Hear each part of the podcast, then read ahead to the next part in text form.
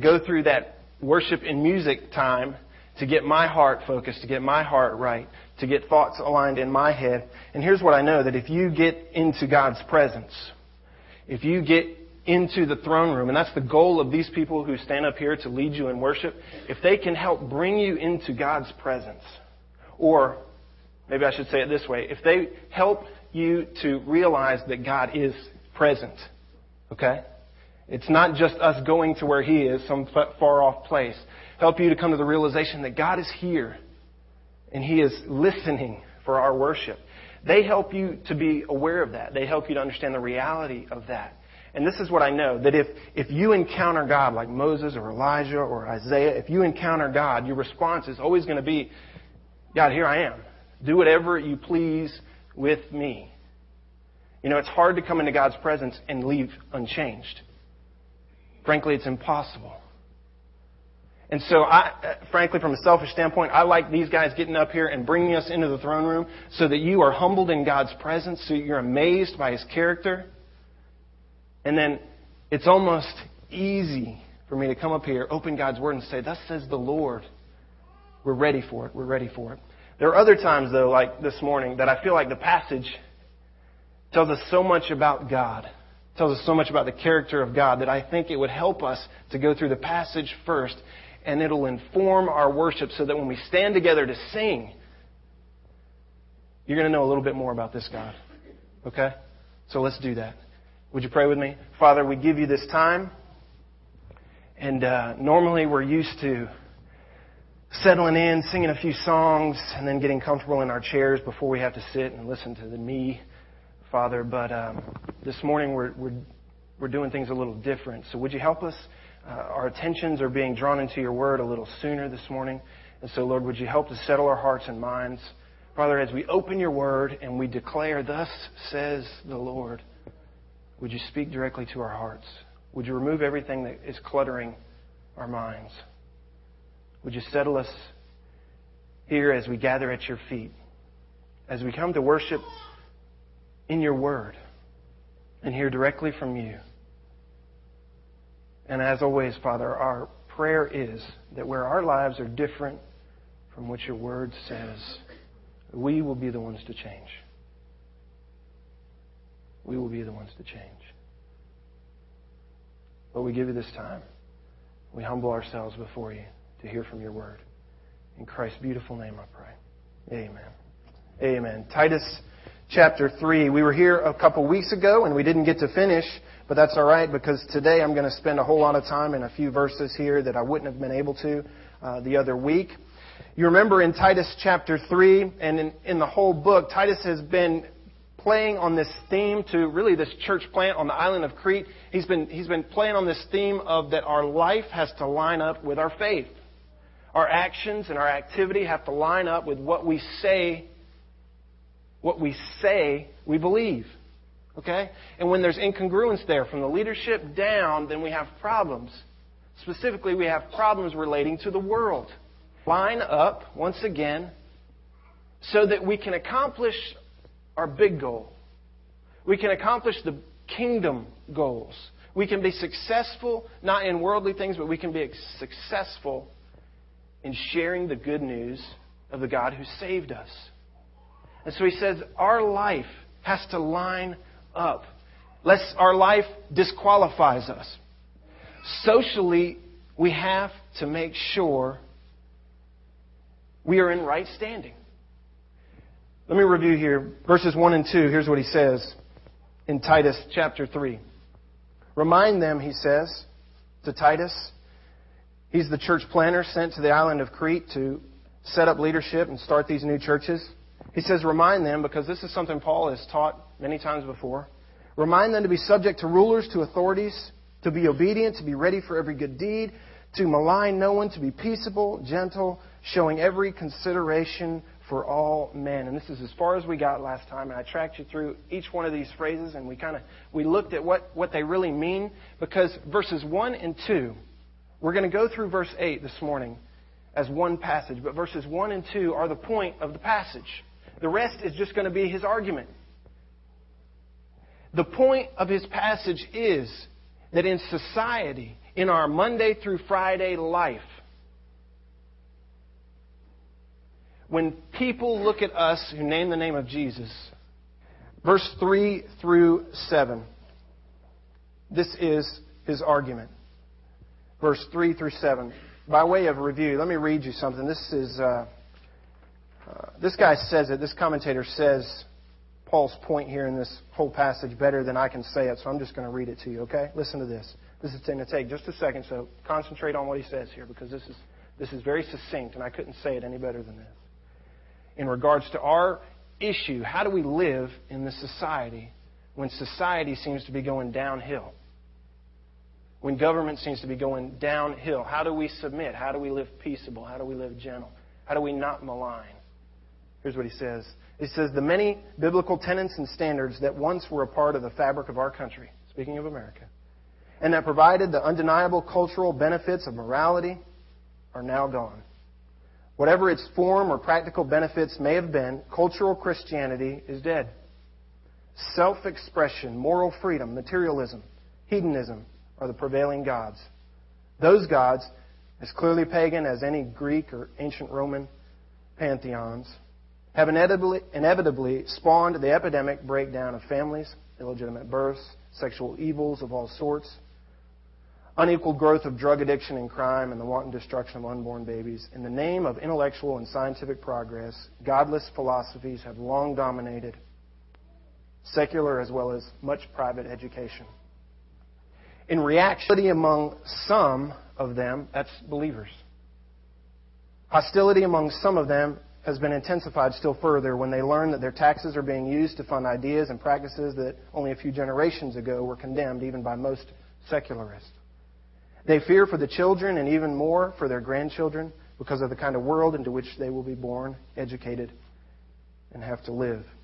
Many well meaning Christians and Christian leaders have founded organizations to counteract anti Christian influences and assaults. Attempting to fight fire with fire, as it were, Christian organizations, publishers, and broadcasters have sought to counter anti Christian ideas and programs by using non Christian tactics. They have decided it is time to stand up for their rights and have declared war on the prevailing non Christian culture, especially the liberal national media. They have become hostile to unbelievers, the very ones, don't miss this, the very ones God has called them to love and reach with the gospel. But neither the New Testament nor the example of the early church justifies such mentality. That's what Paul's goal is here that we wouldn't be embittered, that we wouldn't be angered at what we see is happening in this world. Because that's natural for us.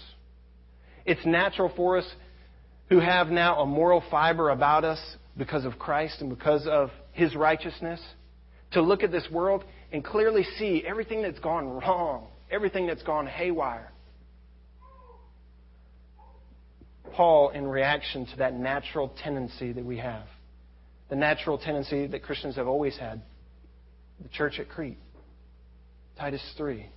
The natural tendency is for us not to be peaceable, for us not to be gentle, for us not to be kind, for us not to be long suffering or patient. We have a tendency to call it war and draw the line in the sand and say it's us against the world. It's the Christians against the fallen world. And the shame is that those are the ones that we're trying to save out of the darkness. Now, that's his goal. Now he's going to build his argument. Look at verse 3. He starts his argument here. He paints a picture of us. For we also, that's us. Who's the we? That's us. That's the church. That's we who name the name of Christ. We also. We've been talking about the world. We've been talking about these, these bad guys out there. Paul turns it and he says, let's look at ourselves for a second. For we also once were foolish ourselves. Now, when he says once, that doesn't mean that once we were foolish, we did it one time. It's a chronological once. It means before Christ, we were in the same boat. Before Christ, we looked the very same way. And he gives another list here. Look at this accurate. And it is in part what angers us about our fallen world, about our government, about our community, about those in leadership, because they are fallen and they do tend to look like this. They are deceived. Paul's argument to get us acting rightly towards those who look like this is to say, don't forget where you came from. That's the theology here. It's the remember where you came from theology. You used to look just the same before Christ. That was you. While this is a picture of them, those very things that frustrate you about this world, they were your identifying marks as well. What is, what is his argument here? He says, listen, don't get a big head. Don't think now that you've grown up. Don't think now that you've made it. Don't think now that you are in Christ that you can look back at those who are in the same boat that you were once and think now somehow that you're any better. You were just like that. And so his argument here is an argument of humility. His logic is a logic of humility. How do we get the church to act rightly towards the outside world when the outside world is flawed and it is fallen and it is obviously wicked, it has obviously got troubles, and it frustrates those who have more. Let me remind you of something. That was you before someone came in and snatched you out of the darkness. That was you. There's a couple movies I was trying to, uh, I confess, this. Uh, this is a this is a theme that is played out in plays, music, poems, uh, movies. I love watching movies. I couldn't, for the life of me, I couldn't think of uh, of good movies. I know they're out there, though, right? And and I'm gonna, you're gonna see that. Um, uh, well, I'm gonna I'm gonna expose what my life's all about right now. It's about uh, number one, it's about kids because the first movie that came to my mind about about Paul's argument here is the movie Cars. It's Lightning McQueen, right? You guys got kids? You don't like kids, you don't know what I'm talking about. You're like, this guy's wacko. He's watching kids' movies. Lightning McQueen, he thought he, he, he was it. He thought he could do it all himself. He had a big head. And what did he need? He needed someone to come and remind him and say, listen, don't forget where you came from. Don't forget that you got all these other people that have helped you. Don't forget, it's not just about you. You can't look down on others. And he was reminded where he came from. The other movie, I'm, I'm ashamed to say, my manhead's going to be calling the question here. The next movie that came to my mind was Sweet Home Alabama. My wife made me watch it. I'm just kidding. I'm a big Reese Witherspoon fan. Uh, my wife knows that, so you don't have to go and confess that for me. Um, but um, you guys have seen Sweet Home Alabama. It, it's a story about this girl who grows up in L.A., Lower Alabama, and she moves to New York, and she's successful, and forget who you were once before you got out, before you moved up. Now, here's where the analogy and, and, these stories and any of the movies you can think of, any examples, they tend to break down. It's because at this point, humanly speaking, here's what we say. Well, um, the difference is, yeah, I was once that, but I did something about it. I did something about it, and I made something of myself. I made something of myself, and now I am different and that somehow gives them a right to then look back down at those people who, although they once looked like them themselves, now, now they've made it. And, and they've made it. They've done it. And so Paul's argument doesn't stop right there. His argument doesn't stop because, humanly speaking, we would have a tendency to say, okay, I, I do remember. I do remember. I was just like that. But you know what? I've done something about it. I've done something about my morality. I'm tired of being deceived. I was tired of being, uh, I was tired of being swayed by the lusts and various uh, pleasures of life. I, I gave up all that stuff and I put it away and I did something about it. That's our tendency at this point. And so Paul doesn't stop his argument there. He's going to bring us further into humility, true humility. Look at the next verse. Verse 4 does this quite a bit after giving this list of our depravity. You hear him say in the next verse, but God. But God. We were once also just like them, all this ugly, wretched stuff. but God. Not you, but God. Look at what he says in verse 4. But when the kindness of God, our Savior, it's a reoccurring phrase in the book of Titus, isn't it? We tend to think of Jesus as our Savior. But the heart of God, the heart of the Father, is to save us. God is a Savior. That's His desire for us. But God, now the overarching theme here in the next couple verses, let me go ahead and give it to you, is that He saved us. He saved us. He's going to tell us why He saved us. And He's going to give us three or four reasons why God saved us, and they may surprise you. And He's going to give us one reason why God did not save us. I'll explain that in just a moment. The first reason that God saved us is in verse 4. He says it right there at the beginning. Because of His kindness. His kindness. It's the same word used in Ephesians 2. Flip back to your left. Let me show this to you. Galatians, Ephesians, it should just be a few pages back to your left. Ephesians 2. Among them, we too, excuse me, all formerly lived in the lusts of the flesh. That's, that's the same we once were passage, right? We lived in the lust of our flesh, indulging the desires of the flesh and of the mind, and were by nature children of wrath, even as the rest. Verse 4, here it is again. But God, being rich in mercy because of his great love with which he loved us, even when we were dead in our transgressions, here's that list of our wretchedness. We were dead in our transgressions. He made us alive together with Christ. He did it. By grace you have been saved and raised us up with him. And he seated us with him in the heavenly places in Christ Jesus. And here's the verse I want you to see, verse 7. So that in the ages to come, so that the end of all this is the point. In the culmination, verse 7, he might show the surpassing riches of his grace in what? Kindness toward us in Christ Jesus. Sending Jesus the Father as Savior sending Jesus is an expression of God's kindness, His generosity to humanity. That we might see in the final evaluation of who God is, that we might come to, come to the conclusion that this God of all the universe, He is kind, He is benevolent to us. He saved us, Titus 3. My translation says love for mankind. In the Greek, that's one word. And if I say the word, you're going to know what English word we get from it, and you're going to understand what Paul means here a little better. That love for mankind, it's this word in the Greek philanthropia. Philanthropia. Now, what English word do we get from that? Philanthropist. Why does God save us?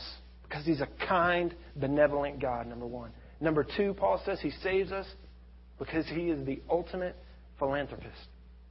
Do you know what a philanthropist is? A philanthropist is one who looks into the world and he sees hurt, pain, danger, and he has compassion on those situations and on those individuals, but it doesn't stop there. He acts on his compassion. A philanthropist is one who does something about the hurt, the pain, and the danger that the individuals are in. And we honor people for doing that. Listen to what dictionary.com says a philanthropist is. Philanthropy is an altruistic concern for human welfare and advancement, usually manifested by donations of money, property, or work to needy persons. Who are the needy persons? We are the needy persons. The heart of God as Savior is that He is kind and He is benevolent, the ultimate philanthropist. Keep going here. But when the kindness of God, our Savior, and His love for mankind appeared, He saved us not on the basis of deeds which we have done. So the overarching theme, He saved us. Why did He save us? He saved us because He's kind. He saved us because of His love for mankind. That's His heart. That's who He is. By his nature, he's benevolent. Now he says, let me tell you why God didn't save you. He did not save you because of any deeds that you have done.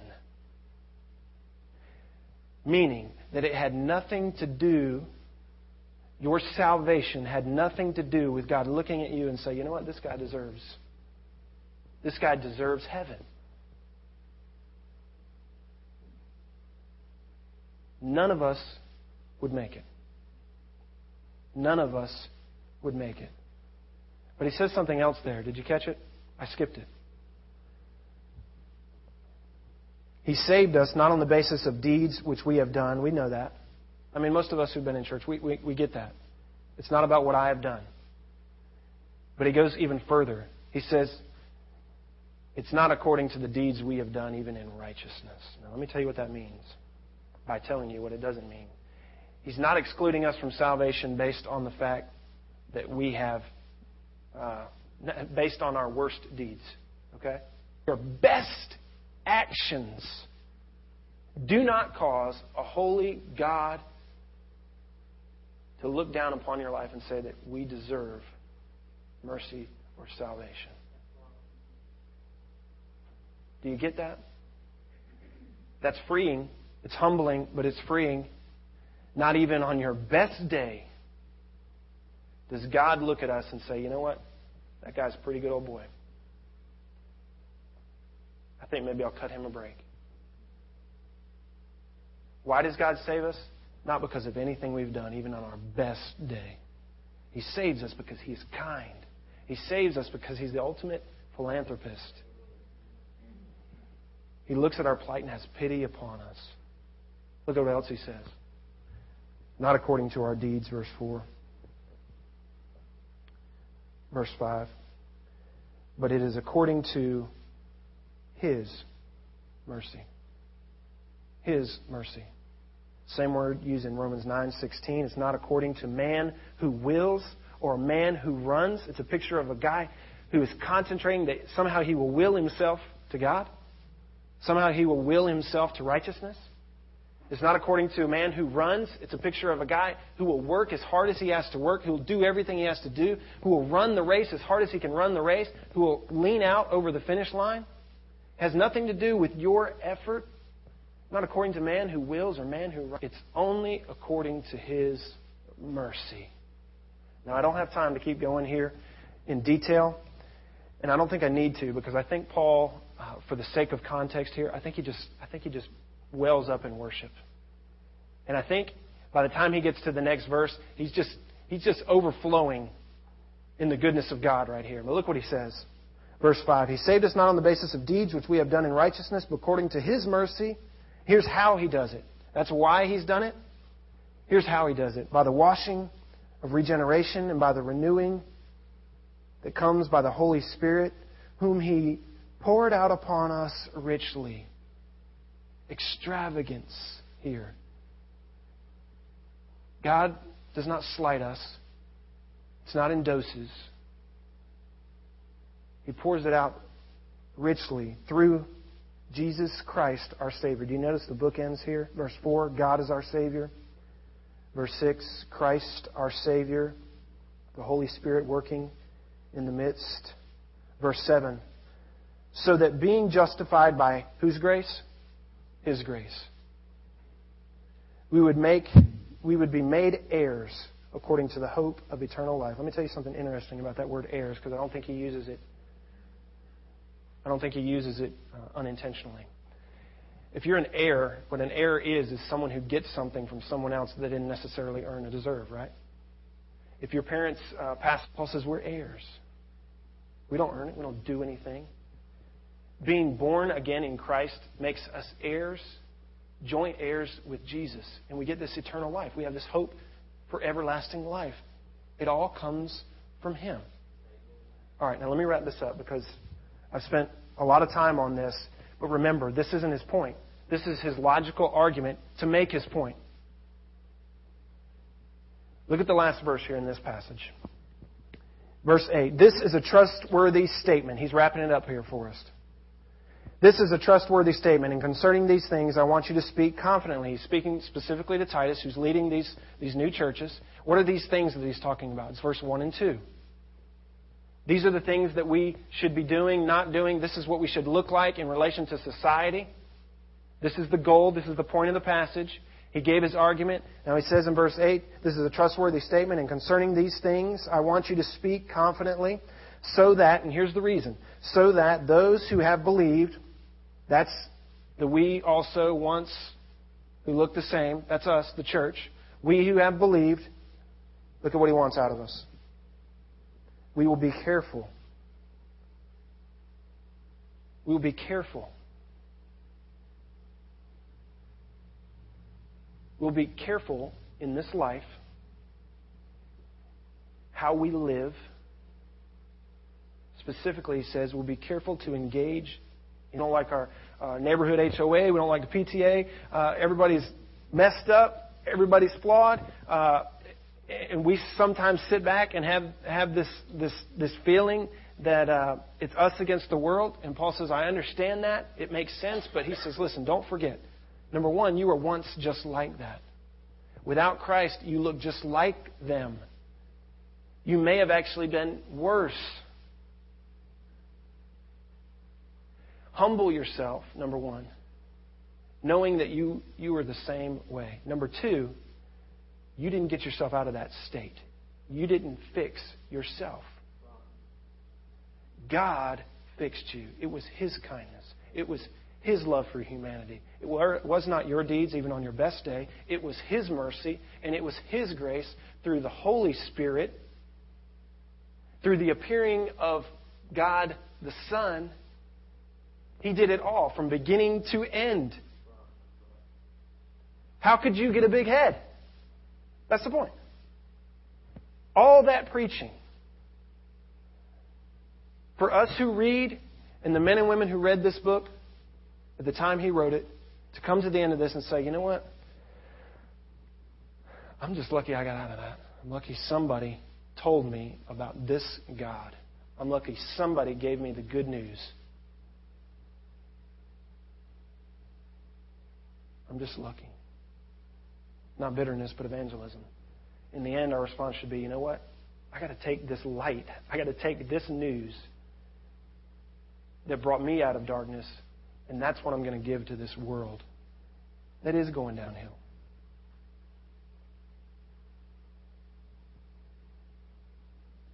That should be our response, church. Not to be rebellious, not to be unkind, not to be mean spirited, not to draw up petitions, not to do sit ins, not to try and change our world socially, to put this wallpaper, to put a veneer on our world of Christianity, when underneath it's still sinful. Our goal should be to go to the heart of the matter. Our goal should be to see the big picture of all eternity. That having a more Christianized society does us no good because this is all going to come to an end one day. We understand something. We understand that we're just in this parenthesis where God is being patient towards us, not desiring that any of us should perish, but that some of us might come to repentance, that we might get saved in this meantime. One day, God is going to draw this thing to an end. He's going to blow the whistle and say, Time's up. It's not about making this life our best life it can be. It's not about even making it better for our kids. So, what do we do? You do the best you can in this life. I want the world to be better for my kids, but here's what I know big picture, I've got a word that tells me what's coming, and I know it's not getting better. Where I can make it better, I'll make it better. But I'm not going to spend my life in war against this world that is going downhill. I'm going to say, here's how, here's the best thing I can do for you. The best thing I can do for you is introduce you to the God who saved me. And now look at this big picture. It's not just about materialism. It's not just about making this world better for your kids. It's not just about philanthropy for the sake of philanthropy. It's about the kingdom.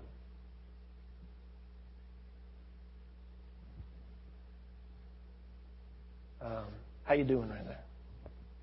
How you doing right there? Are you waging war against the world? The very ones who God has called us to be gracious and merciful to. When we do that, as individuals, as churches, as denominations, when we do that, we put up walls and then there are walls that we have to climb back over when we try and share the real news. the good news. Well, gone too long. Let me pray.